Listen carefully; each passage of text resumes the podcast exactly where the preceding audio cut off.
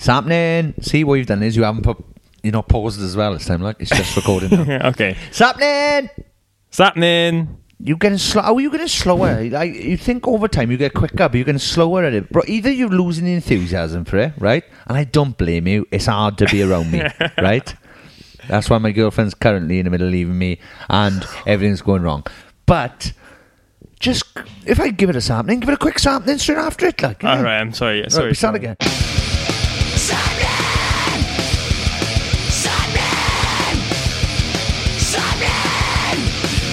Listening to Sapnin' Podcast. Sapnin'! Sapnin'! There was still a gap. Anyway, you're listening to Sapnin' Podcast with Sean Smith and Morgan Richards. It's me. He said that then in his posh voice. Mm-hmm. With oh, he's gone French. Because he's got a gimmick now. He says, it's that's my me. Gimmick, it's me. That's me, or is it it's me? It's, well, both. Well, no, not both. It's one or the other, isn't it? The Rock hasn't got... If you smell what The Rock is baking, or sometimes they do cooking. Yeah, but he's a people's champ as well. He's got various different things going on. It's you. It's me. It's me. It's me. It's me. Morgan Richards. Well, that was quite good. We did it at the same time. Yeah, thank you very much for downloading, streaming. I don't know what else you can do to episode 10 of Sapnin' Podcast. This is it. Is it? Wee. Which takes us into explaining who our guest is this week. Our guest this week is one half of the vocal stylings of The Blackout. Yes. Yes. The good half, I like to think. You said it, not me. As did many others. Many housewives. Oh, he was definitely the housewife's favourite. Well, that's funny because we literally used to call him Housewife's Choice. Really? Aye. Housewife's Choice. Yep. Well, Gavin Butler, Housewife's Choice. Nice nickname, that. All the older women, older ladies tended to like Gavin. It's the beard, I think, innit? Probably some of the men roughness. As well. Mm. Oh, yeah, yeah. Well, yeah, men and women. Yeah, you can all like Gavin, man. It's fine. Mm. It's fine. Yeah, good looking fella, blue eyes, bit rugged. Beautiful blue eyes. All right, bloody hell, Mark. Well, you just that was a thing. This is like Dougie 2. Mm. No, it's never be Dougie 2. No. You were probably in love with it. You literally looked me in the eyes and said a disturbing sentence. Go back and listen to that episode if you want to hear Morgan come out. But yeah, our guest this week is Gavin Butler from The Blackout. Yes, we were both chuffed to have him on. Yeah, he came to my house and we talked about a load of stuff. We talked about. Time spent together, recording The Best in Town, an idea for later on, something in the year that we can reveal. Yeah, it was just a nice reminiscent conversation. Nice, like, there was nothing for it. We didn't have anything like set out that we were going to go into or specifically talk about. Yeah. Like we weren't, going to go through the ages. We just sat down, asked him. Sapnin', yeah, and then it went from there really. And yeah, he talks about what he's been up to since the end of The Blackout.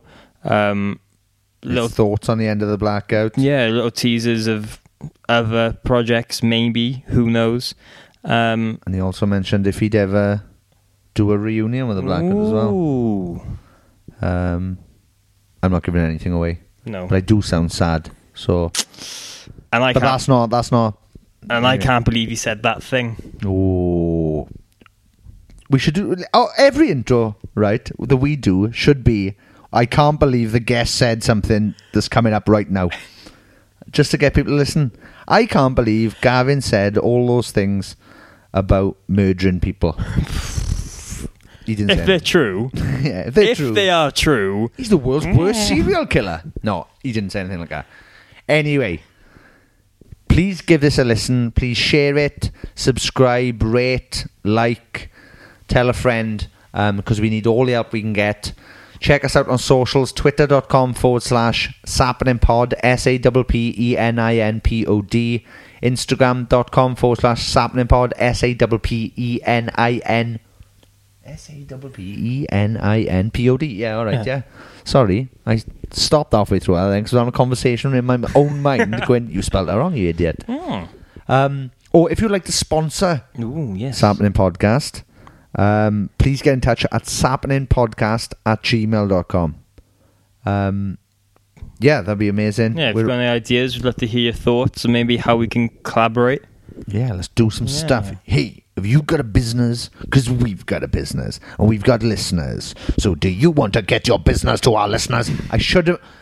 We need to make a proper advert trailer where I do this stupid voice. Oh, yeah, we do. Yes. Yeah. We do. That's going to be a thing in the future, maybe. Yeah, so anyway, let's get on with it. You're not here to listen to me and him ramble bollocks, or are you? If you are, thanks. Yeah, cheers. Yeah, here's the fantastic Gavin Butler. Again, I don't think I've said enough or bragged him up enough, but he's fantastic. Here's Gavin. He's got some fantastic stories from over the years. Have a listen. Don't arrest him.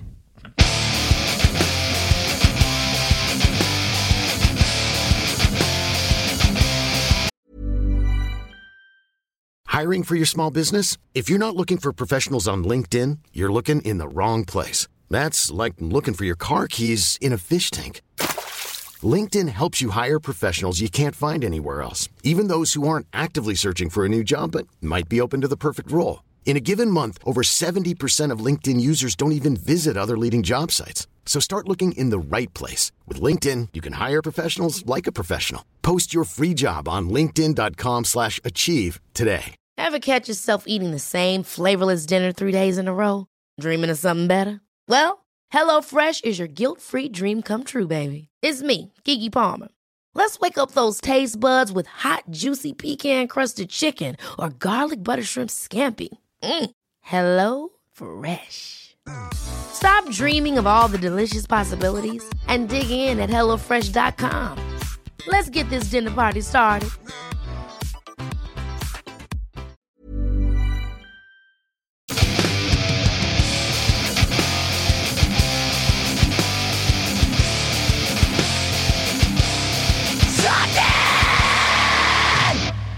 Sapnin'. Oh, surprise there. Third voice, straight away, no prompting, from our guest this week, Old Blue Eyes, the fantastic Gavin Butler. Oh, I was expecting Sinatra to be here then. Yeah, it's a disappointment. Perhaps we'll put Frank Sinatra. Wonder how many more hits we get if we just said episode 10, Frank Sinatra. Could do, yeah. Only joking, but... Yeah, only joke. It's not Gavin. Really like, small fine print at the bottom. Yeah. Might not be. Yeah, how are you? Good. Not too bad. What is happening? What's happening with you? Not a lot, to be fair. I don't know. It feels like someone's pulled out last minute this week and you just give me a ring and thought, get someone in quick. Well, in a way. No, it's all good. Just kicking on. Just life. Yeah. Nice. Yeah. Because, you've been quite... I think it's safe to say you've been quite quiet publicly since the end of The Blackout. Has there been any reason for that? What's life been like the last couple of years? I don't think it might have been a conscious decision. I think social media in general these days is just toxic. Yeah. I just don't like being around it. Like, I'm on Facebook now and again, and even that's getting to the point where... Oh, I'm just bored of seeing racist posts. If one thing is the current climate has allowed you to, just be racist on the internet and show how absolutely stupid you are, and you have no clue about how the world works. Yeah, but just be toxic to everybody you meet. I've seen people arguing between... I've seen, like, Brexiteers arguing between them, not realising that they were on the same side. Just like, fuck you, and like... I was out. Yeah, we should we should leave. Yeah, wait, what? I said that earlier, though. Yeah, but I want an hard leave. I want a soft leave. Yeah, I saw, like, a conversation like that, but they wanted exactly the same thing. And I was like, oh, brilliant. You're even arguing amongst yourselves, you fucking divs. That's it's just crazy. I don't know. Like I said... It got to the point where my Twitter feed was just either people arguing or people selling me stuff they didn't want. So I was like, I go on and now and again to pop in and have a nosy, see what people's doing. That's about it, really. The world is still miserable. Yeah. Correct. Yeah. Log off. Pretty much. So since the end of The Blackout, just kind of kept to yourself a little bit more. Yeah, just getting on with life and real life. Real life. Mortgage and kids. Oh, family man now. Yeah. Well, Amy's pregnant again, so we got. Are you allowed to? Have you? Is that an exclusive? Yeah, we haven't. That's things. I'm so bad on social media. I even posted that. Most everyone knows. Oh, did they? Oh, well, I didn't know. I know you told me, but you hadn't. You told me not to tell anyone. Oh, that was a while ago. Yeah, so I didn't know if you know if it had been outed yet. But well, it's out there now. Congratulations! Yeah, thank you very much. Yeah. If you think of a name, Sapnin's a good name. Sapnin' Pod. Sapnin' Pod. Middle name Pod. At butler.com. Yeah, congratulations. Yeah. Very much. Yeah. So how's life being from transitioning from rockstar to his father? It's kind of gone as a blur, really. Like, it's that really crap joke. It's like, oh, I can't believe it's November. And, I can't believe it's 4 years or whatever it's been. It's just flown. Sometimes I think it's flown. And then sometimes I look at it and I think, I'm not even that person. Like, it's a different life ago. I've constantly find that. Another thing with social media is because you can look back and you have these little reminders of what you said 2 years ago or what you said 5 years, and you go, oh my God, I was a cunt. Who would write that? So yeah. Well, what you got to think is you're probably about 10%. You are a cunt. No, I was going to say you're about 10% cunty as I am. So imagine what mine's like. Horrible. But yeah, like I said, just been working with Neil Starr of every band fame. He was in a few bands, wasn't he? Dopamine, Attack, Phil Campbell and the Bastard Sons. State and Empires. That's bloody hell.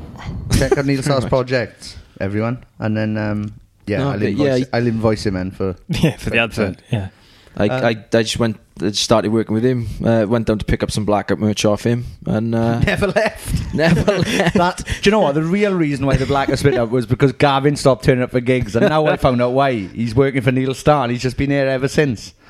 Pretty much. But yeah, you and Neil bought an EP out back when we were a band and that. Yeah, it was like a split album. Yeah, really. It was 5 songs each. I think. Yeah, pretty much. Yeah. I didn't even know. I think they were like kind of songs I'd written for the Blackout that just wouldn't have fit with our band. Like Sean couldn't sing. Yeah. No, it's like a lot of my influences are varied. Like one of my favorite bands is Oasis and all bands of that ilk. And so when you write in songs, you're drawing inspirations from everywhere. And then there were songs. Well, one of those songs definitely made it to the Blackout. That was Hope. That's basically Wonderwall. Yeah, it is. So thanks for that. Do you know what? When that came out, I thought everyone's gonna go, oh my God, that's Wonderwall. It's gonna go one or two ways. Number one, people are gonna go, that's fucking Wonderwall, obviously. Or number two, that's an unbelievably brilliant song. Where did you get that from? Neither of those things ever happened, though. It was just, all right, I like a song, it's all right. It's it's weird. It's the 4-chord progressions that you can find that in. Like 3 or 4 other different Oasis songs themselves. Yeah, I can't remember who was getting sued recently, or there was a court case, and they're like, "Oh, it sounds like this song," and you listen to it, and it was the 4 chords, and I was like, "You, that's not a song. It's 4 chords." Yeah. You know, there's that video of 2 guys just going through all the pop songs in the world with just the same 4 chords. Axis of Awesome, they called it. Yeah. Yeah, they do the 4-chord pop song where they sing all different songs over the top. Yeah. So, to go back, they were kind of like songs that got left over from Blackout. And I decided to do a couple of shows. Shit myself through every single one of them. You had your first, is it hyperplegic migraine? Hemiplegic migraine, which is just a basic head melt. Sorry to all the doctors that listen to this, and I know there's hundreds of them. That actually wasn't the first time that happened. The first time was a Blackout show on one of the Kerrang tours with... We did one in New Found Glory. Yeah, we did a tour with New Found Glory. Yeah, you filled in for some 41. Yeah. Yeah, that one. Did I? I didn't tell anyone. Oh. Like, I came off stage and couldn't see out of my left eye, couldn't feel anything in my left hand, on my fingertips and stuff. And I was like, shit, I'm dying. Do I tell anyone? I don't tell anyone. Do I? It might go away in a bit. And so it's gone. It's gone.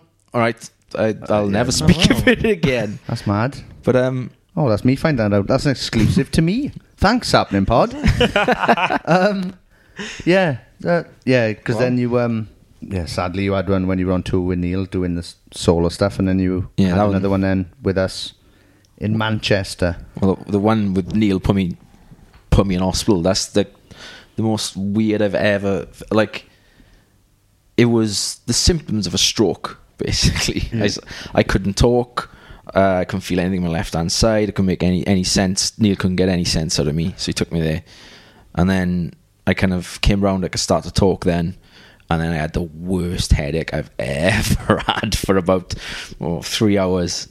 And doctor came round and said, it's basically a migraine with aura. I can't remember the word he used. Basically a migraine that's so bad it affects the part of the brain that deals with all your senses. Like when you get a migraine, you've had migraines before. Yeah. Your eyes, everything is like rough. So it's that really, but worse. Yeah, I touch wood. I haven't had it since I've not been in a band. So I don't know if it's brought on by lights, or like I did headbang a lot. Yeah. Okay. On tour. Yeah. Or what I might think was stress, because I never found those. I never found those solo gigs comfortable at all. That was my next question. Was so out of my comfort zone, and like I'm not a good guitarist at all, so I didn't know why I did them. To be fair, I thought, fuck it, let's have a go. And I don't know if it was that kind of like stress. And, because that show was in the middle with Neil. It was in the middle of the day, pretty much. It was like part of a festival. Yeah. So I no flashing lights on stage, because we sat there with an acoustic guitar. And it was mad. And it's nothing like that since. I have migraines now and again, but nothing to the point where, I'm put out of action as bad as I was then. Well, did you, have you thought about doing any other show? Like, I know you said they were stressful. Well, now you said they're stressful. I guess you probably haven't. But would you think of doing any solo shows or anything like that? Or have you written anything since?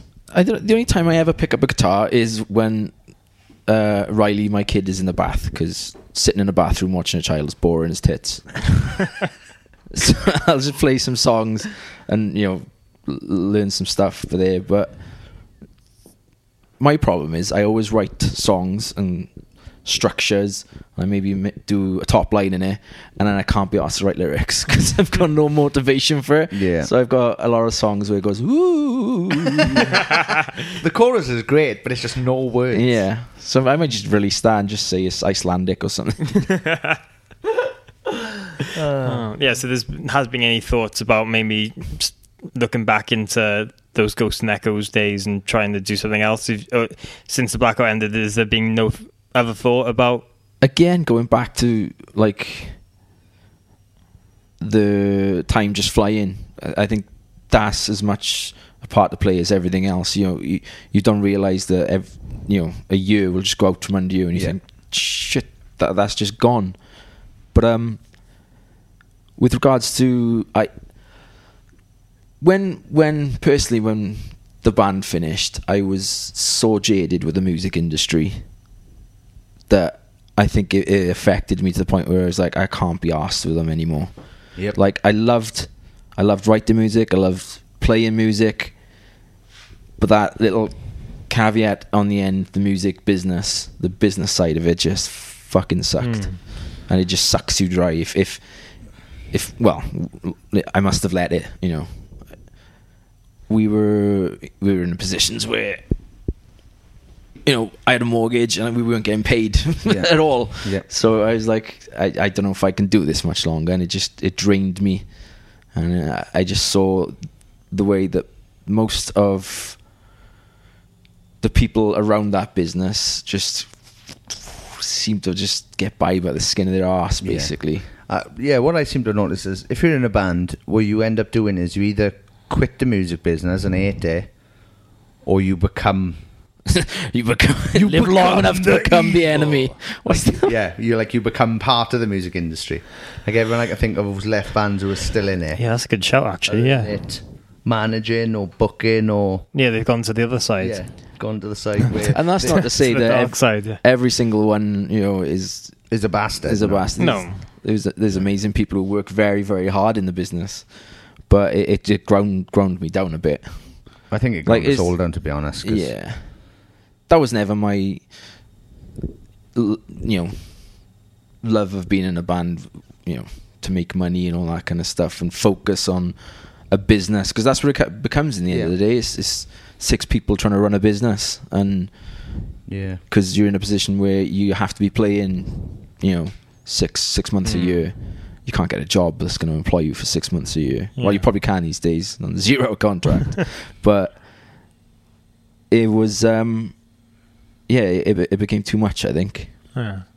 But obviously, on previous episodes, we've documented Jordan's thoughts of when the blackout ended and everything like that. But I also apologise for any dates I've got wrong. Bob, you get loads wrong all the time. Yeah. Bob was like, did a tweet a couple of weeks back was like, Sean remembering stuff and me remembering stuff, and it was like Donald Trump like pulling something in my face, and I was like, oh no, what have I said that's massively wrong? And he was like, it's just dates. You said we went somewhere 5 years after we went there. And I was like, it's sorry. Like the Queen film. You need Snoz in the corner just as like a fact check guy. I said this early on. Yeah, Snoz is the boy for it, because he'll tell you he could probably tell you the exact minute it happened. His entire basis of time revolves around Liverpool, though. So he'd be like, I can remember when this happened. He's like, well, Liverpool won the Champions League the week before. So, you know what? Funnily enough, Shabs did something. Our friend Shabir, I think he's on his way over actually. He said the other day, we were talking about some date, and he went, is it? How many years after Space Jam was that? And I was like, you what? It's like, we go by like Jesus Christ, he got this Space Jam after death, right? And then you've got Shabs who's like, how many years after Space Jam in 1997 was that? Brilliant, like I'm 14 years PSG, 14 years pre-Space Jam. It's super weird how your memory actually logs important dates. It's like Amy's birthday, my wife. Her birthday is 22 days before mine, and that's how I remember it. Not the 6th of April. Yeah. 22 days, right? 28 minus 22. 6th, yes, the 6th. Genius, yeah. Like, always. Wow. It's very strange. But back to the question I was trying to ask was, what was your initial thoughts when that meeting took place and you gathered that it was going to be the end of the band? I don't think we officially... Yeah, we didn't say... we didn't say on episode 1... who came up with the idea. No. We talked about that previously and thought, we probably won't say his name because, I don't know. You get shit. Yeah, just felt bad for him. But if anybody does want to send... no. But yeah, we were in practice. And, no, I think we were in... I'm sure we were in practice. No, we just recorded in Bolton. We just recorded whatever our last video was in Bolton. Wolves. Yeah. Then we went back to the hotel room. Because I thought we were always going to do Wolves as the last thing. No, it was definitely after a video, because I remember thinking, we've just done this video, this is going to be awesome, and then said, "Oh, boys, I want to leave the band after certain dates." After the dates or whatever. Yeah, and then we. Well, I say we all. I was pretty much in the same mind frame as. John Doe. Let's say, fuck, it don't matter, does it? You just said you're in the same mind frame as him. No, so, well... Reese originally said, boys, I think we're leaving a band, and then, to be honest, everybody did. Everybody. That's the thing, it wasn't, Reese didn't say, boys, I want to leave the band, and you should finish the band. Yeah. He said, no, I didn't say that. Boys, it's time for me to go. We could have carried on, but that was the thing, like, it had come to a point where we were... Well, everyone bar me, I suppose, was fed up and done with it. Also, I was living at home at the time, so obviously I didn't have the fucking mortgage and I had to worry about it. But the only thing that I was done with was the business side of it. Yeah. Like, the Wolves was amazing. I loved recording it. I loved, like, I loved getting up. Well, obviously it's great for me because it was all in my garage, but I loved getting up every day, going up the garage with all the boys and just demoing and writing stuff and jamming. Everything about being in a band is fucking awesome, apart from trying to sustain six people. Trying to get paid for it. You know, trying to sustain six people's living, basically. Like, you see a lot of bands fall by the wayside, and undeservedly so as well. Or because they can't afford to keep going, basically. Yeah, it's crazy, isn't it? Yeah, I think there's definitely bands that around that time who were split up. I reckon if they'd stayed on now, they might have got that luck and been the next crop of big ones. Kids in Glass Houses would be doing arenas, aren't they? But now they've changed the name to the 1975. They're definitely doing arenas. But there's plenty of bands that, like, I don't know if I know Canterbury aren't going anymore. That's a shame. They should have been. They should have been absolutely massive. Yeah, that was the one I always think of. I remember they would have been. Excerts are still going. Yeah, they should be. They should be huge. Yeah, I remember when Canterbury played with us when we did the Roundhouse tour, and it was Canterbury, We Are the Ocean. Was that from First to Last and us? Or maybe. No, Medic Droid was on. Medic Droid was anyway. That one. Yeah, I remember watching Canterbury and just thinking, these are going to be so big. And I remember specifically saying to the boys, when you're bigger than us, please take us on tour. Please take us on tour. You laugh because it happened. Like, I'm sure we played a show ages and ages ago where Yumi and Six were underneath us, and we were like, boys, take us out on tour, will you? Yeah. And it happened. And luckily they did, yeah. Luckily for us, they did. Yeah, I remember the first time we played with Yumi and Six, and it was a festival in Abersock, and Max was like, I can't believe we're playing the same gig as you. And I was like, you fool. And just, it's a weird one, isn't it? Because everything in being a band is awesome, like you said. Playing, writing, hanging out with your friends, meeting people, meeting fans. All of this shit is awesome. And it's just one thing, there's just not enough fucking money to sustain.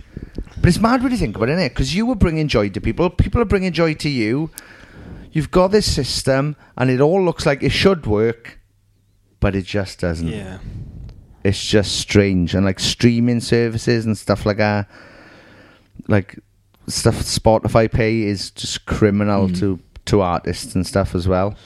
I think there was, I'm sure I remember talking to Bob about this, and I was reading an article, and it mentioned the fact that during like the 80s and the 70s and the 80s, people realized you could make a lot of money out of bands and a lot of money out of music. And then all of a sudden the music was not so much about music then, it was about selling records. It was numbers more than notes, if you will. And I think it was almost like a bubble that burst pretty much. Yeah. You know, there was done by technology again, which most bubbles are done, but people saw it as something that was worth money and worth a value, and I don't know if people do anymore. No, I think I've said this on a couple of them. I think it's more about kids these days are buying into the personality of the musician rather than the music. So say, I don't know, who's Cardi B, for example, big rapper now. She's one of them female rap singers. She sings raps. Sings raps. Her personality, she's awesome. She's this not massively intelligent girl from New York who she's loud and she's kind of obnoxious. And I think people buy into that now more than they're buying into music, and because people, they just put in throwaway songs, just up and out all the time. And I just think it's gone that way. It's kind of like it could be me just being an old grumpy man going, oh, the kids are today, which is pretty much what my father did when we were kids. So it is strange. Again, I think I was talking to Bob, and he was like, "Oh, you listen to much, new bands recently?" And I was like, "Nope." I listened to Thrice and that's it. But I'm constantly going back to Thrice, Faith No More, I did have a massive Canterbury Jazz on the other day, which I just listened to them. Nice. But I think when, and this is one of Bob's points, so when you have him on late, I've stole this. When you all do is an original Gavin Butler point. If this gets repeated, it's a copy of Gavin Butler's copyright point. Gavin Butler. You were on first, like. When you're younger and you're experiencing these new bands and everything, you just want to absorb as much as you can, yeah. And you actively search out new music and new experiences. And when you get to a fat old greying man like myself, I can't see grey from here, Gav. Oh, look at this beard, man! 6 foot away, I can't see it from here, man. You do die, Alan? No. You're like the second person to ask me that. Today? Right. What, did he ask you that? No, not today. Look. Oh, yeah, I can see you now. Yeah, there's loads of greys with him. I'm glad he came over. I should have got up. I can't remember what my point was. Oh, piss, yeah. I basically... you haven't got that drive anymore. You know, yeah. Life takes over and... Fucking life. You blame it for everything, don't you? Yeah. It's guessing the way you live in, doesn't it? Yeah. Yeah, I noticed that. Like, I'll go to Spotify and I'll be like, right then, I can listen to anything ever. Oh, the same 20 songs it is. Glassjaw. Oh, Glassjaw. Yeah. What have I been listening to lately? Glassjaw, Recover. Oh, I haven't listened to Recover. You can't get the first album. You can't get the first album. No, I noticed that when I was looking for it. You can only get Cinepar. Yeah, yeah. But it came out on Fueled by Ramen. The label made... the label that signed Paramore and got massive. But yeah, I can't find any of that stuff. Yeah, I only listen to old me. Like, I'm like, right then, let's have a look what the kids are listening to. Put it on for 2 seconds. Like, oh, I don't know if I get this. But then I found that I was like against it all. And I was grumpy old man. Yeah. And then I hung out with Jason Perry, who's an older man than myself. And yeah, he loves all, though, is he? But he loves all that. Physically, maybe. Yeah, that's true. But he's still got the enthusiasm of a young child. Yeah, that is true. Yeah, but he's just... So, but yeah, that just rubbed off on him, obviously. Yeah, you just remember him saying, have you heard that little pump, Gucci Gang? And I was like, oh, it's dreadful, isn't it? And he was like, no. It's amazing. Like, you are? It's amazing. Oh, it's great. It's punk rock for kids. And then he went on about it and I went... Yeah, he's right in a way. Yeah, here we go. As usual, he's spot on with it. But yeah. But no, with that, from my end, I think it's a lot of you want to feel a certain way you did when you listened to. Yeah, it's nostalgic and those songs back to when you were a kid and when you were enjoying music. Yeah, because obviously, like I listen to a lot of new stuff now to keep up with everything, but. Yeah, you have to though, don't you? Yeah, that's kind of yeah. To be honest, I have to really. It's kind of my job now as well, but yeah. But there'll be plenty of times where I'm like feeling a certain way, and it's like, oh, do you want to just stick old Tig Mac Sunday on or Jimmy Eat World or something like that? And you want to get to that time of. Those I've always said that about albums as well by certain bands because you talk to anyone about a band and ask them what their favorite album is, and it's usually the one that was out when they first got into them. Yeah. If that makes sense. Yeah. So, like for me, Thrice, the first album I heard was Artist in the Ambulance, and that's always got a soft spot for me. You know, very, very good. I personally think it's better than the one before. Yeah. Yeah, I do for song. Yeah, definitely for song-wise. I think it's just all around, every song is blinding. But I also feel like I had about Three Cheers for Sweet Revenge. I think, to me, that's the best My Chem album. Yeah. Before that... It was all a bit meh. But after that, like they did The Black Parade, and it just went too Queenie for me. But like Three Cheers for Sweet Revenge is brilliant from start to finish to me.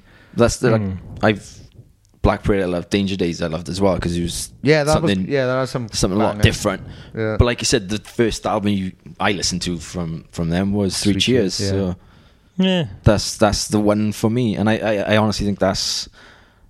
What it is for other people as well, because I remember like you'd have a lot of fans come to shows and they'd be like, oh, you know, this album is my favorite and this song is my favorite, and you're like, it's quite late on in the career, and you're like, oh, you know, you do think you progress as a band, but there are some songs that you start out with that you always feel like one of your best things ever. Yeah, Bob. Me and you just talked to Bob, apparently. That's what this people are going to take away from this podcast. Thing is, that me and you only ever speak to Bob. I didn't even talk to his face either. I just talked to him over Xbox Live. I try not to, but then he looks at me and I'm like, oh, I got to make eye contact at some point. I can't remember what the point was. Bugger, what were we talking about that? What was I talking to Bob about? We were talking about bands and listening to albums and songs when they come out. Old songs that you think are really good. Nah, it's gone. I can't remember. I'm gutted now. It's Bob's fault. Bloody Bob. Bob and his face. Oh. Yeah, I thought of Bob's face. Look, and it's completely wiped my mind. You know Bob, man. Famous from being in The Blackout and being on Child's game. Guess who? I didn't know where you were going with that then. Did he look like the baldy egghead man with the beard? It's Bob now. The story about Bob, when we went on a good friend of ours, Rich Long's stag do, his best man, Rich got like two kind of groups of friends that didn't really know each other before that, so everyone came in and Nicky is his best man had everyone's t-shirts with all their names on the back. And Bob, Bob's not his name, as some people may or may not know. His name is James Davis. I think 99.9% people know his name's not Bob. And then Ryan Day, our friend Ryan Day, thinks his name's Rob.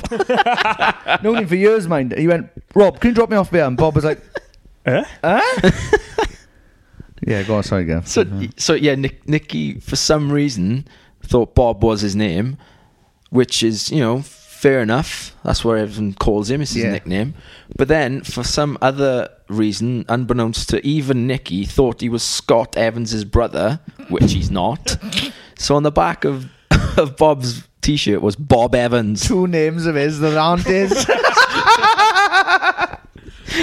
Outstanding. Oh, brilliant. Bob Evans, man. I'm going to start calling him Bob Evans. Two of his names that are not his names. Great. Fucking maniac. Outstanding. Talking about albums, just talking about albums in general, of course, it's this year actually marks the 10th year anniversary of The Best in Town. Ooh. Yeah. A whole decade. We had an idea for this, didn't we? Yeah, we've had a little idea of what we could do to celebrate. It came out in May, I think. I think of May 25th. You're the journalist, but May 25th apparently is the actual I can remember the release date. Shut the fuck up, a cut. Came out as a single in February, I think. Okay, well, I don't know why I want to say that. We had an idea that for the 10-year anniversary, maybe me, you and Bob get together and we'll do like a run-through of it, where we'll sit down and we'll listen to it, and then, well, people, you know, so people in the house can put it on, listen there, and then we'll just tell stories of songs or whatever. Commentary, walk-through commentary. Yeah. That'd be a good laugh, I thought. Yeah, I think it would, yeah. I think it'd be a bit insightful, and then I can ask some good journalistic questions. Yeah. And then we can be like, when's that t-shirt coming in? I want that t-shirt. Journalistic t-shirt. Yeah. We'll have a discussion about t-shirts after this, I think. Ooh. Yeah, just us doing an album walkthrough, just probably us going, I wasn't here that day, I was shooting guns. Or, I wasn't there that day, I fell over a wall.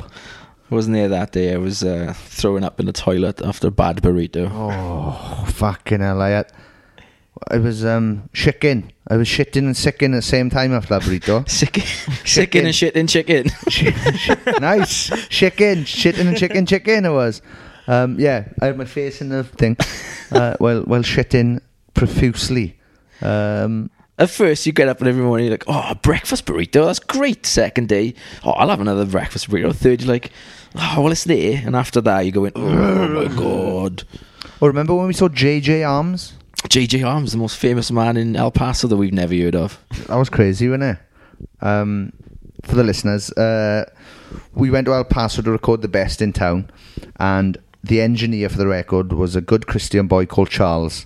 I hope he's still alive, Charles. I was trying to think of his name the other day. Charles. What a boy. We went to a steakhouse, like some sort of ranch in El Paso, to have food. And this ranch is like in the middle of this big field where the cows like walk around. You can basically choose your dinner, I suppose. That one. And we were there, and I turned to my right, and there's an old lad who's there with one of the worst wigs I've ever seen on a human, right? It was undeniable a wig, right? It was like a portal back into the 70s as well, wasn't it? Well, yeah, I'll get that later, but I turned to Charles and I was like, Charles, look at this fella beer. And he was like, oh, and I was like, what's the matter? And he was like, that's JJ Arms. He's a local celebrity. And I was like, oh, is he? Yeah, yeah. What for then? He was like, oh, he's a private detective. And I was like, you can't be undercover with a wig on, right?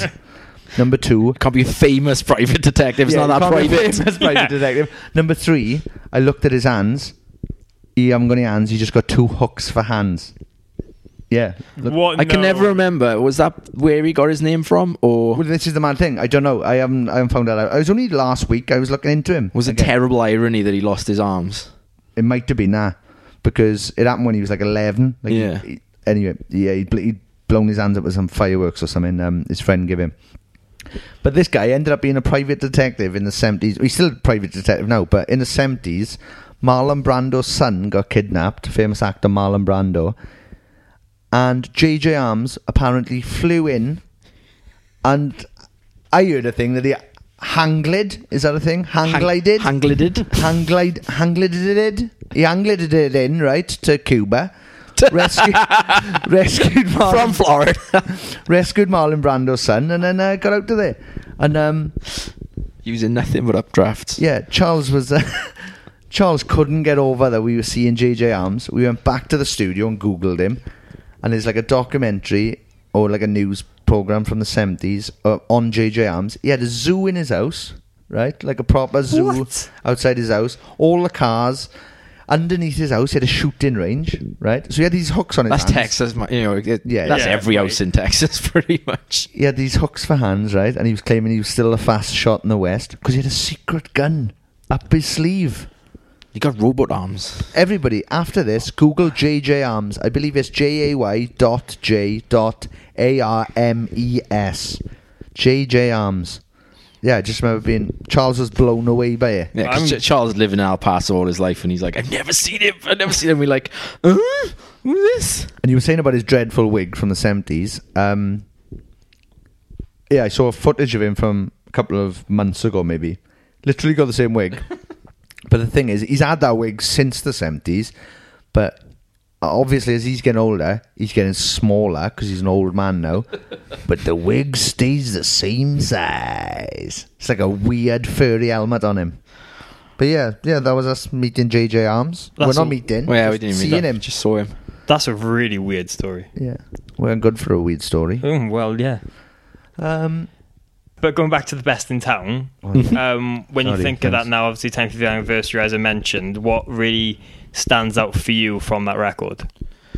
When I first think about Best in Town, I go back to El Paso. That was the first time we ever went away to record a record, and not just go down to Cardiff every day and come back home. We kind of live in.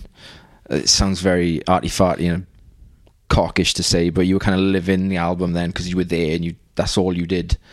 And it was strange for me and Sean because we did fuck all out there. Yeah. We did the vocals when we got home in a shitty little rehearsing room. Sorry to the Mushroom Studios, but it was cold. Well, naming them was probably worse than just saying. I remember saying to Jason, Jace, why don't we just save the band money and I don't care if I don't go, like. And he was like, no, we've all got to be out there for the band vibe. And I guess he was right because... Well, a lot of... I'm trying to think now. I'm sure things were changed on the fly when you're recording. Maybe that's not quite working here. Or we did do the gang vocals in the big live room there, and more important things like shooting guns and playing basketball outside. Badly. I don't know. It was. I think that's a bit of a golden album with our fans. I think a lot of them think that's the best one. Ironically. Yeah. But I can't. That's the thing. When Sean asked me to come down, I'm like, I won't be able to remember anything. I'm fucking terrible. Hit my head too many times as a child, which might be another reason why I get head melts. It's all come back on full circle. And that's our guest this week, Gavin Butler. What is on that record? Uppercut, Top of the World, Save Ourselves, Children of the Night. The fire. Going to hell, bring the sunblock. Going to hell, bring the sunblock. Silent when we speak. Silent when we speak. Actually, this is why we can't have nice things. That's one thing I did out there was vocals for that. For Silent. Yeah and it's the Silent. Most kind of like soft and gentle kind of like I only did the verses out there, I think. But I think Jason could see I was getting bored. He's like, oh, we'll do something tomorrow.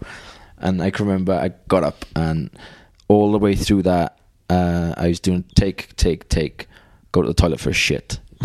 take. Yeah. Shitting up my brains again. So, yeah, when you listen to that, imagine me shitting my brains out. Because that's what was happening. Silent when we speak. Yeah. I was out of action for 2 days because of the killer burritos. Said and Done on that. Said and Done is on our. That's one of my favourite songs, yeah. I think. It is a good album. They're right to like it. It is good. Yeah, but I think from a fan's perspective, I think that was the album that you guys got to that next level with. Mm. Yeah. Like I said before, I think prior to that, we were probably just a great support band. Like we had 6 songs on the EP, then we were kind of rushed by Fierce Panda to do an album. Mm. So we had to use some of the songs off the EP for that album. And then, yeah, like you said, after that, that was the album, I think, that kind of brought us to the masses. And then we had enough of our songs in our arsenal then to be a headline band, I think. I think Jason played a massive, massive role in the band. Correct. You know, we often say he was like the 7th member of the Blackout. Because you'd spend all this time writing songs, think they're amazing, and then he'd go, you can do better. And you're like, oh, fuck off, can I do better? What do you want about? Man, I can't be bossed. I can't remember what song it is. We always used to have nicknames for the songs because we didn't have song titles at the time. But I'm sure the nickname was Fat Cash, which was a play on the words Pat Cash. Yeah. And I remember writing that. I was like, oh, yeah, that's cool. And Jason was like, nah, you can do better than that. And I was like, oh. I was kind of knocked back, but I was like, oh, fucking all right. And I went away and I wrote a better verse. And I was like, all right, fair enough. Yeah. Fair enough. No, he knows. That's the thing. I think what we found with him is, like, we worked with Ramesh prior to that, but we never really, like, Ramesh at the time wasn't as hands-on a producer as Jason was. No. That's because Ramesh is more technical and is brilliant at all of that. Oh, yeah. All the edit, you know, all of that. I don't know what it's called. All the desk stuff. Like, he's brilliant at all that. And Jason's not very good at all that, but as a ear for music and just gets vibes that we're going for and stuff as well. We never kind of, that was our first inkling of working with someone like that, and I think it really helped because like you said, I remember him coming to one practice and he just said, oh, I don't like that song. And in my heart I was like, fuck you, I hate this. Just because you wrote nothing. Yeah, you literally wrote nothing, but not even nothing. And but he was right every time. But there's always that ego in a band that you're like, well, it's my song. Yeah, no, that's it. Mm. But then sometimes you need someone to come along and go like, I'm sure you could do something better there or show you how it can be done better. But if anyone like really listens to the Best in Town album, you can hear Jason's voice all over it. Oh, yeah, all the way through it. Harmonies. We'd come in the morning and he's just there singing harmonies. So you're like, you right, Jace? Yeah, man. But I can remember me and Matthew going to pick him up for the first pre-production. I was like, we're meeting Jason Perry for me. It's mad, isn't it? Mental. And just seeing him, and I was like, oh, there he is. Oh, he's in my car. This is weird. Yeah. But and now he's my boss. And now he's got the power to sack me at any moment. Please don't, Jace. Please. And his crazy brother is also my boss. His brother also plays drums for A and Bloodhound Gang. Mm. It's good seeing them boys the other day, actually down in Cardiff. Fantastic chaps. They're out on tour at the moment, A. Yeah. So if you listen to this, you might have missed it. I think it's this week, the week that we're doing this. So yeah, or just go to their social media and website and rock check band out. Called A. The rock band called A or something like that. Sources, I'll check them out. Going back to that album thing again, like Hi-Fi Serious was the best, you know, the thing I listened to of them the most. So when I went to see them and they played it, well, they didn't play it through, did they? They played yeah. all the songs in a different order because they were like, oh, we're going to have to start with nothing. Well, originally they told me the idea was to play the intro to Nothing 3 times round before Jason. Jason came out in a Deliveroo jacket. Yeah, I love that. Told me he was going to come and deliver some rock. He's like a Del Boy halfway through selling their merch. Yeah. And he was going to like bike onto the stage, I think. Well, they kept going with the intro until he was ready, but luckily for them, they didn't. They just played it normally. Remember that time in the biggest headline show we've ever done, we played Higher and Higher twice because we had such a good time playing it. But that's recorded though. That's on the. There's a live album of ours I completely forgot about.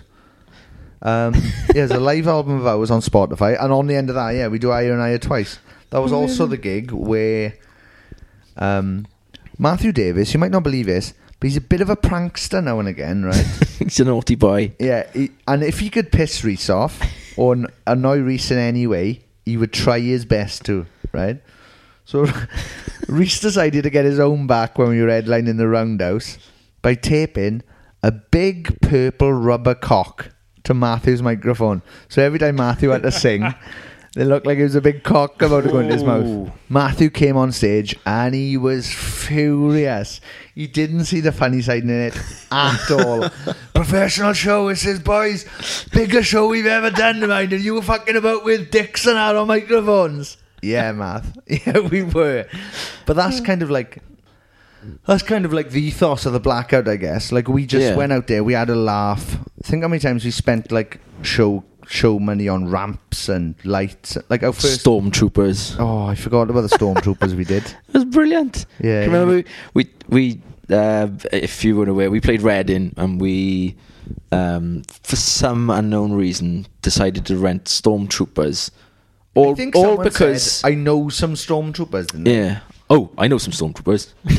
yeah, that's probably what happens. Yeah. So we had for some reason, and then we thought, oh, Bob can come out with a Darth Vader helmet that I bought as a grown man child, and he could play a riff flanked by stormtroopers, and then they could stand at the side of the stage. And we were talking to them before, and we were like, if you want to rock out, and they were like, we're not going to rock out. Yeah. We're stormtroopers. Oh no, they were dead serious. They were right. They wanted to send one of the guys. There was like 10 of them or something like that, right? Was it 10? Was it that many? No, it was 4. 4? To each side, yeah. Okay, yeah. So there was 4 stormtroopers. I think there was 5 originally, but they sent one home because he had the wrong stormtrooper. Like, he had like... The one didn't have like buttons on the side or something. Yeah, one he wasn't. He was from Jedi, and the others were from A New Hope or something like that. Really? So they sent him home. Yeah. Same helmet. Like, you couldn't have told the difference. Like, from them being on stage and Reading on the main stage there. Sent him home, and then this video. I'm sure there's video of it on YouTube of us coming out, and you can just see it takes Bob's helmet off. People cheer. He goes over and gets a guitar. And that's it. Like, that was it. They don't get mentioned again. The money we got paid got spent on these stormtroopers. When did we do that? King's Cross, our first ever headline London show. We spent the money that we were getting paid trying to be ACDC with 18 guitar cabs on stage, right? That's 9 aside, right? But the problem is, there's not enough room for 18 guitar cabs on that stage. We had nothing. So there was literally takes up half the stage depth-wise with these 19 cabs. Then Snoz is in the middle of these cabs, literally got an inch either side of his cymbals, because we had to force the cabs on. And then all the rest of our money was spent on strobes that were so strong that when Bob was playing, he couldn't tell if his eyes were open or closed, and he didn't know where he was.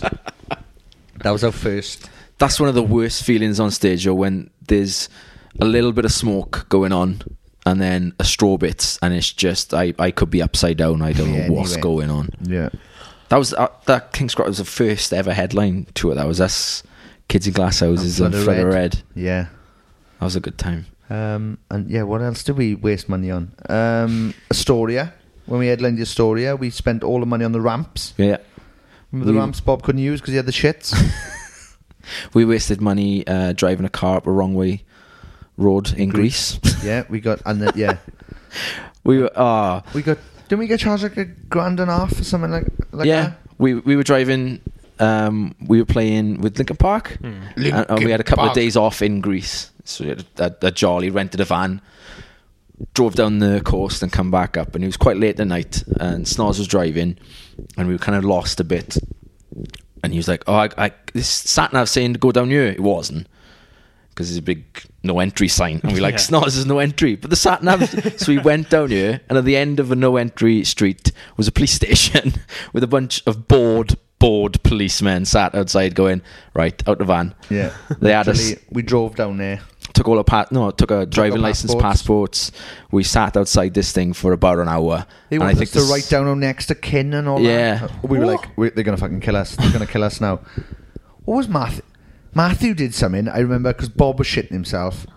Like, when Bob shits himself, he proper shits himself. Like, he's proper worried about the situation. And Matthew was making some joke or something. And I just remember Bob being like, don't do one now, they're going to kill us, man, they're going to kill us. But and then the sergeant came back then, and he was like, what the fuck are you doing? Get these pricks out of my fucking... But they took the number plates of the car. Yeah, took them off. And then when we took the rental car back... we explained the situation. And they were fine with it, but after it, they were like... They charged us for the car being missing for an extra 2 weeks or something. Because they couldn't rent it out without plates. I think they couldn't find that it had come back. You never brought that car back? No, we did. It just didn't have any number plates. Well, yours was £1.5 or whatever it was. Oof. And I'm sure we got mugged off for that as well. I'm trying to think of if there's any other dodgy situations we've been in like that. Can you think of any? The time we left Munich, Lincoln Park thing, and we got pulled over by plainclothes police with guns. Guns, and their ID was like a plastic card that I could have made on Photoshop. To this day, I'm not sure they were police. No. But they pulled us over, and they wanted all our passports, and Gavin... I was very, very, very, very drunk. Yeah, we just played a gig, and so, we were driving. I think we were on our way to go see... NERD. Yeah. Yeah. That's stories and bollocks, people. Didn't make it up today! And...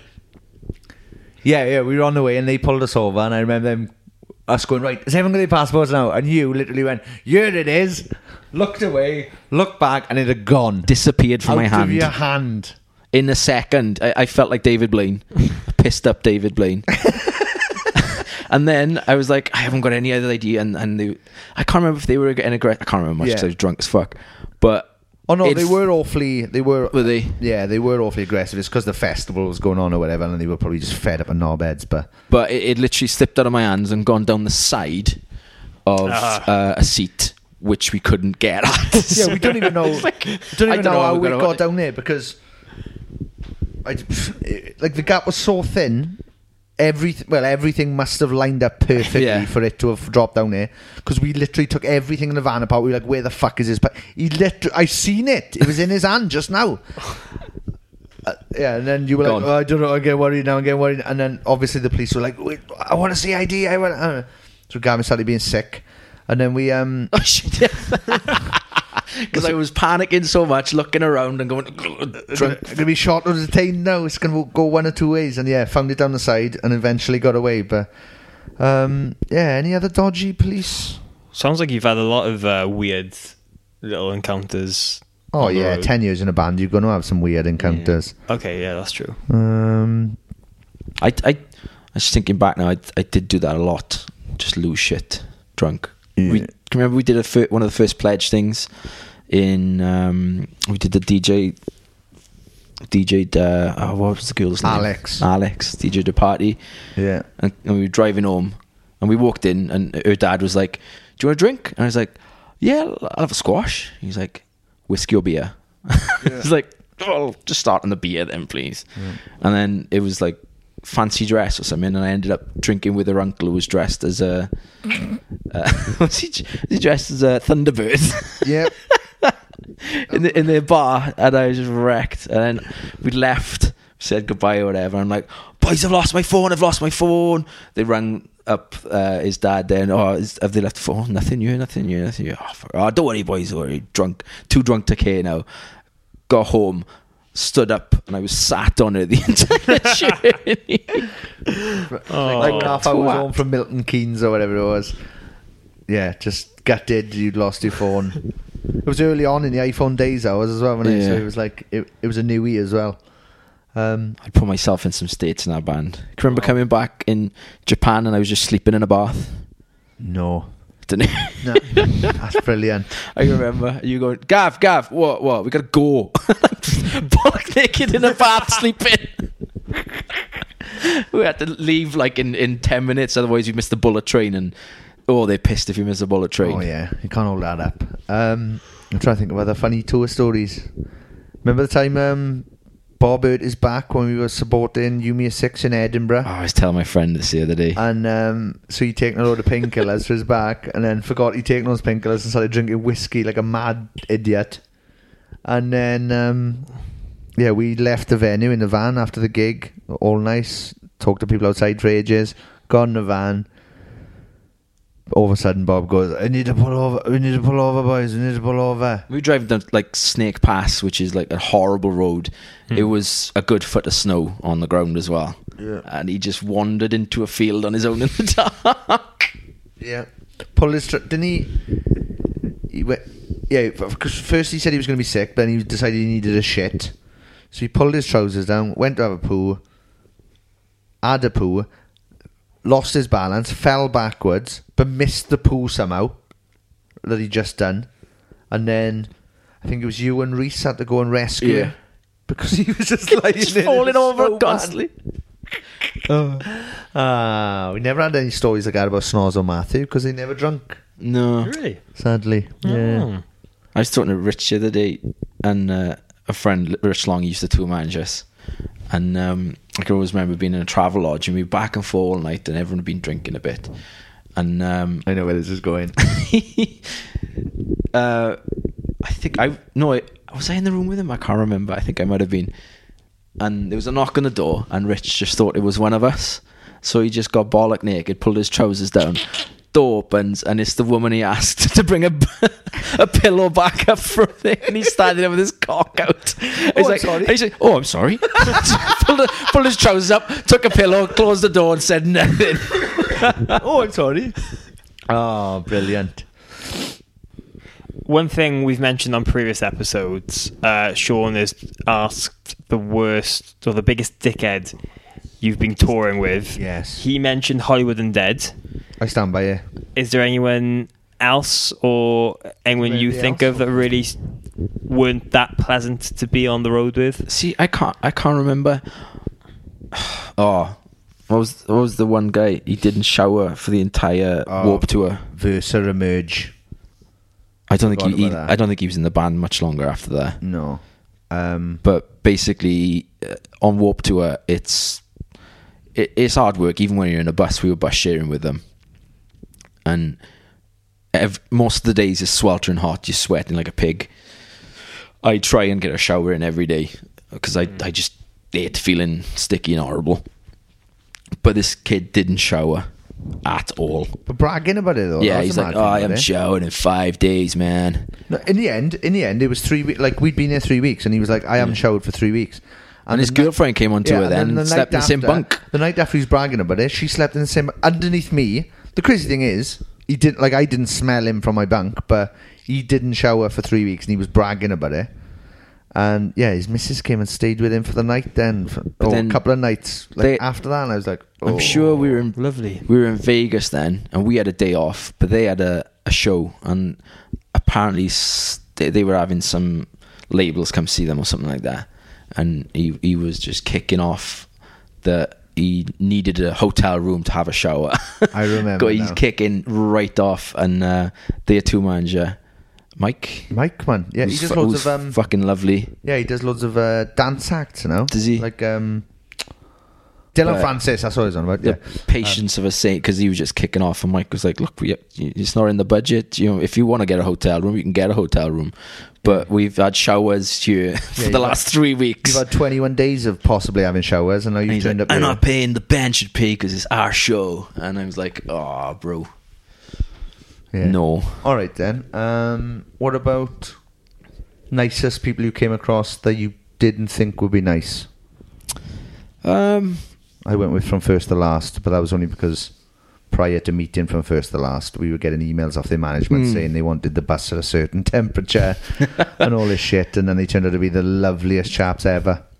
I don't know. I don't think I ever. I'm kind of a glass half full kind of guy, so I try not to judge people. But you normally do, don't you? But I can't think of anyone who I thought, oh, this guy's gonna be a prick, or these people are gonna be horrible, and then them turning out okay. I think I thought Limp Bizkit were gonna be like Avalanche, but they weren't. I don't know. See, I don't think they would have been because. But I've heard nightmare stories since we've done this podcast. Mm. I've had messages of, I won't name the person, but somebody in New York who used to work for Limp Bizkit, who was like, I can't believe all the nice stuff you said about them. Yeah, but that's the thing. I can imagine that maybe working for them is a totally different experience to playing with them, especially because they obviously knew that we were massive fans. Yeah. Oh yeah, we were like, doughy-eyed every time I saw one of them. Oh my god. Sorry, Fred, I'm fully erect. Yeah. But yeah, I can't think of any that I had preconceptions dispelled. I wasn't expecting Duff to be nice, but he was fantastic. Mm. He didn't have to be. Again, but I think those kind of situations, you're like, they don't have something that precedes them to say, you know, everyone you've talked to was... said they're a dick. Like I'd known anyone who'd met Duff, so you have no barometer to gauge it. I just thought he'd just keep himself to himself and like not really bother with anyone new. But it was absolutely lovely. I'm trying to think if there's anyone I thought would be a dick that turned out to be nice. Oh, I don't know why, but I had in my head that Jamie Jasta, the singer from 8 Breed, was going to be a dick. Couldn't have been nicer. And his friend. Kirk. He's in a band called Crowbar as well. He's in Jamie Jasta's other band as well. On Soundwave, Jamie Jasta tweeted, does anybody backstage at Soundwave have any beers spare? We were leaving early and we nipped I remember this. Beers. We literally had a cooler full of them. So I said, yeah, come down to the Blackout's dressing room. You can have ours. He turns up with Kirk. They're like, Oliver Twist. Please, sir, can I have some beers? Like, have all these, and they were like, all of them. Yep, we're going now. Have them all. Unbelievable. So we're back in the hotel in Melbourne that night. Me and Scott, who'd come out with us on that tour, sitting there, and all of a sudden, Kirk comes in steaming. You could just see he can't see. He's just waddling about all over the shop, and Jamie shouts from behind him, "Don't give him any beers!" And Kirk just goes, "Don't give me any beers. Give me 20 beers!" And my friend Scott nearly died laughing. And to this day, it's one of the best. Apart from You Like Me, You Are, I'm Like Ah. I think, don't give me any beers, give me 20 beers might be the best thing I've ever heard said. Do you always find yourself doing kind of like in-joke sayings that no one else gets? What, from the band aids and stuff? Oh, yeah. Constantly. Yeah. Oh, yeah, I watch Chappelle. I reckon. Yeah, I reckon. Yeah, that's G. Jay one year said it was probably midsummer wherever we were, and he said, "Are you going to Poland in December, boys? Well, I'm going to need your coats." And we were like, "Oh, snow in, is it, Jay?" And Jay went, "I reckon." And we were like, "Oh, so you've just started? You started talking to us about coats when you had no information to say that we'd need coats or whatever, but." Yeah, so from then on, we just do, I reckon. They're all proper, you have to be there, kind of like sentences that make absolute no sense in any other situation. I reckon. Righto, I always use that one as well. Righto. I'm literally using that as a lyric at the moment for my new band, so there you go, righto. Yeah, where can people get in contact with you if they... I know you say you don't check social media that often. I don't want them to get in contact with me. No, I still got...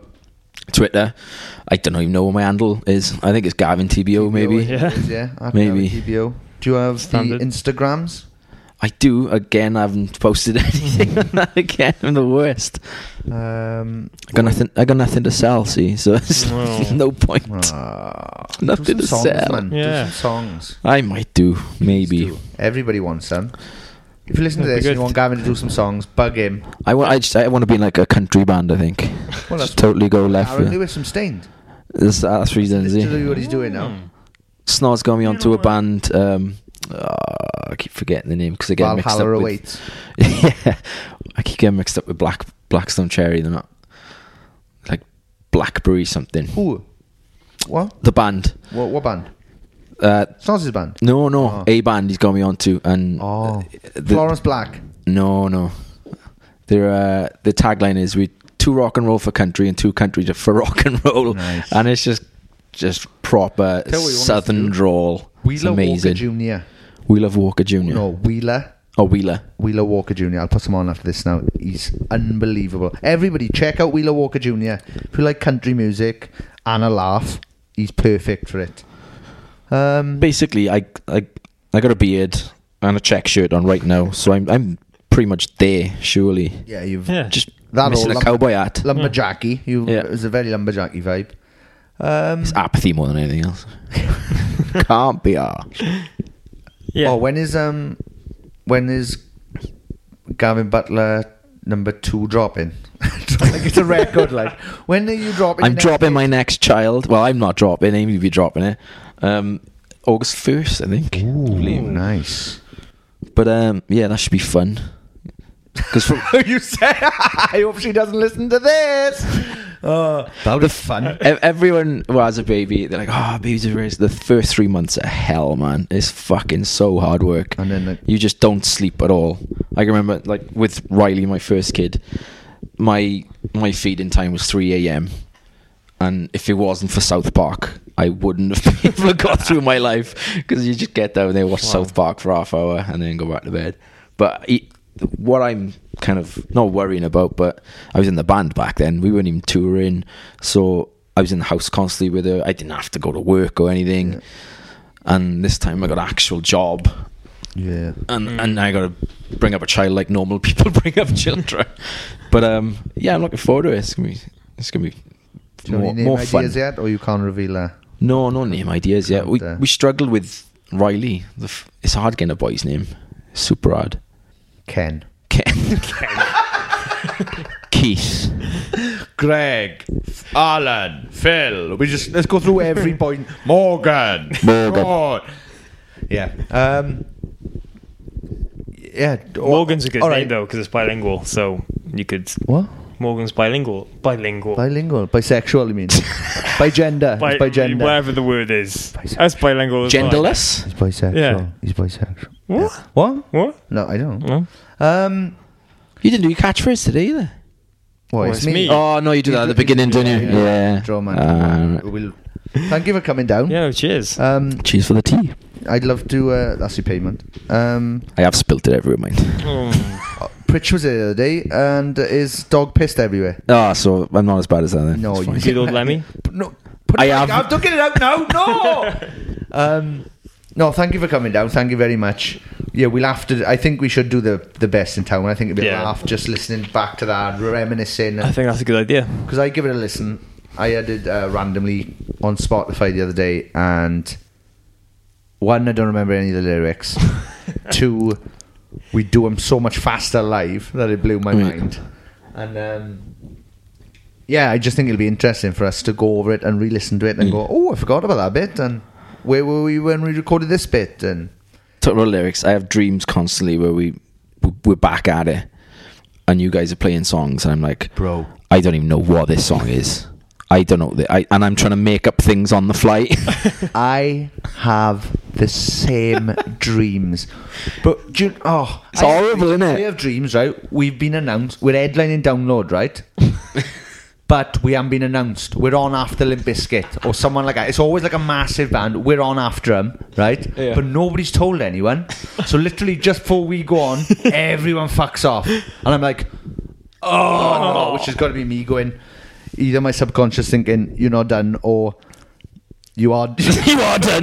You're definitely done. Don't even bother trying. No, that's always the lyrics for me, and it's always playing songs I've never heard of, and me not knowing the lyrics. And then I was saying the other day, I woke up from one of those, and then I was thinking back, I was like, I never got the lyrics right anyway. Never mind. But I was doing it every day. Yeah. Yeah, do you ever... Would you ever do the Blackout again? I think it'd have to be...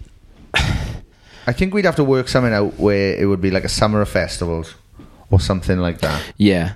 Like, none of us can take time off. Yeah, because you've said in the previous episodes that you'd be up for it, but it might need to be something where it was a special occasion, yeah, or like the right circumstances rather than just getting back. So what? Because there's been offers recently as well, and they were kind of a situation where you're like, that's not what we'd want to come back to do. Mm. You know, it's I find it cheap for the people who came to the last show, who kind of, for us just to come back and do a one-off somewhere.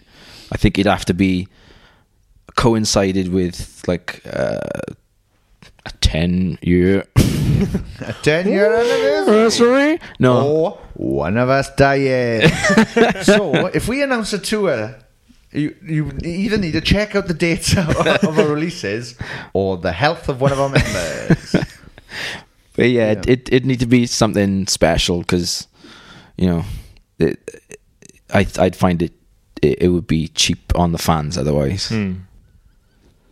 Oh, well, that's a... Never say never. Oh, there you go. That's slightly more positive ending. I was just about to say, that's a negative ending. Ladies and gentlemen, come back there. I didn't say no.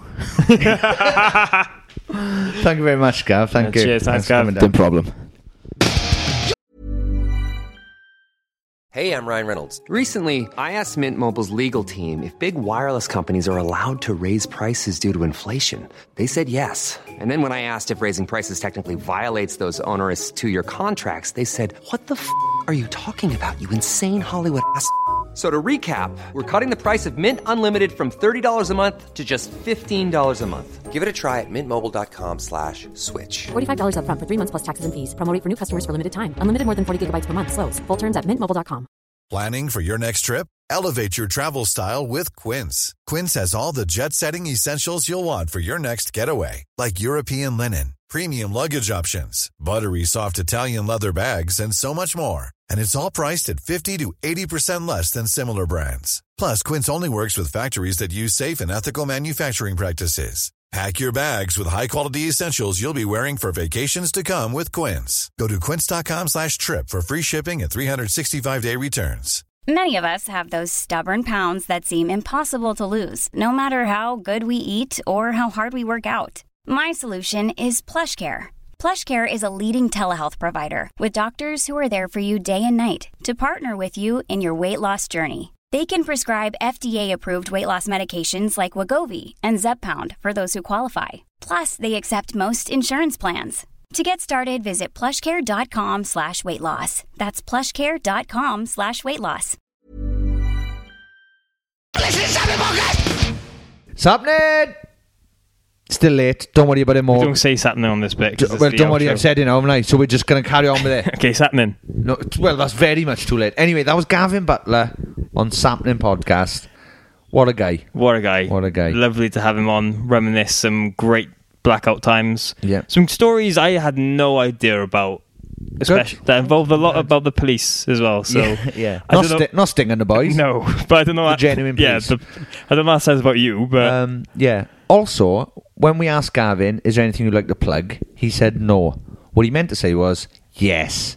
He currently works for a company called All About the Merch, who are all about merchandise. So if you've got anything that any ideas that you want printed, or you're in a band, find Gavin online. Gavin at allaboutthemerch.com, I believe his email address is. If it isn't, find him online and ask him and get your t-shirts printed with him. I'm sure they'll sort you out. Tell him Sean sent you. He'll send you back then.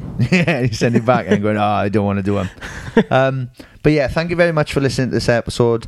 Thank you very much to Gavin Butler for coming down and for doing it, and for going to the wrong house first and then coming to my house later. Top chap, yeah. Love him to death. Great eyes. Really good eyes. It's really good to have him on to mark the 10th episode as well, I do believe. So yeah. It's a nice little mixture there. Yeah. I did the thing with my hands then, but you can't see this. Yeah. So that's what that gap was. So sorry about that. I remember the time, the GLC, the Goldie Looking Chain, they were on Radio 1, right? And they were saying, I couldn't believe it. The other day, right, I was driving past this guy's house, and he made this face. And then I shit myself. And I was like, that's absolutely brilliant. They know this is on radio and nobody can see what our face is.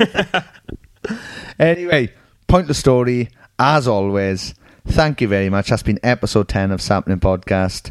Please rate, share, subscribe, like, get at our socials. Yeah. Everything is at Sapnin' Pod, SAPPENINPOD. Put us in your Instagram stories, tag us, tweet us. Yeah, we want to share them. We want to share them too. So yeah, if you could tag us in stuff, we can share it, and we love seeing it. And honest to God, it means the world to us that you do, the UK. It does. And also suggest who else you'd like to hear in future episodes. Yeah, tag guests, tag them, let them know you want them to come on, and hopefully we can arrange something. That'd be very, very lovely. It would. I'd like that very much. Me too. We're also looking to possibly doing some t-shirts at the moment, so keep an eye out for that if you'd be interested in t-shirt. And we might even, we've been looking into Patreon as well, but we'll say more about that later on. Patreon later on. It rhymes, so it must be true. You're a poet and you didn't know it. I'm a poet and I didn't even realise. No. Right then. Yep. Ta-da. Sapnin'! Sapnin'! Crap end again, mate.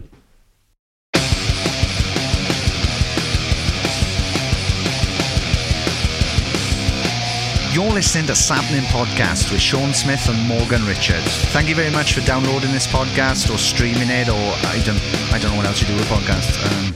Thank you very much.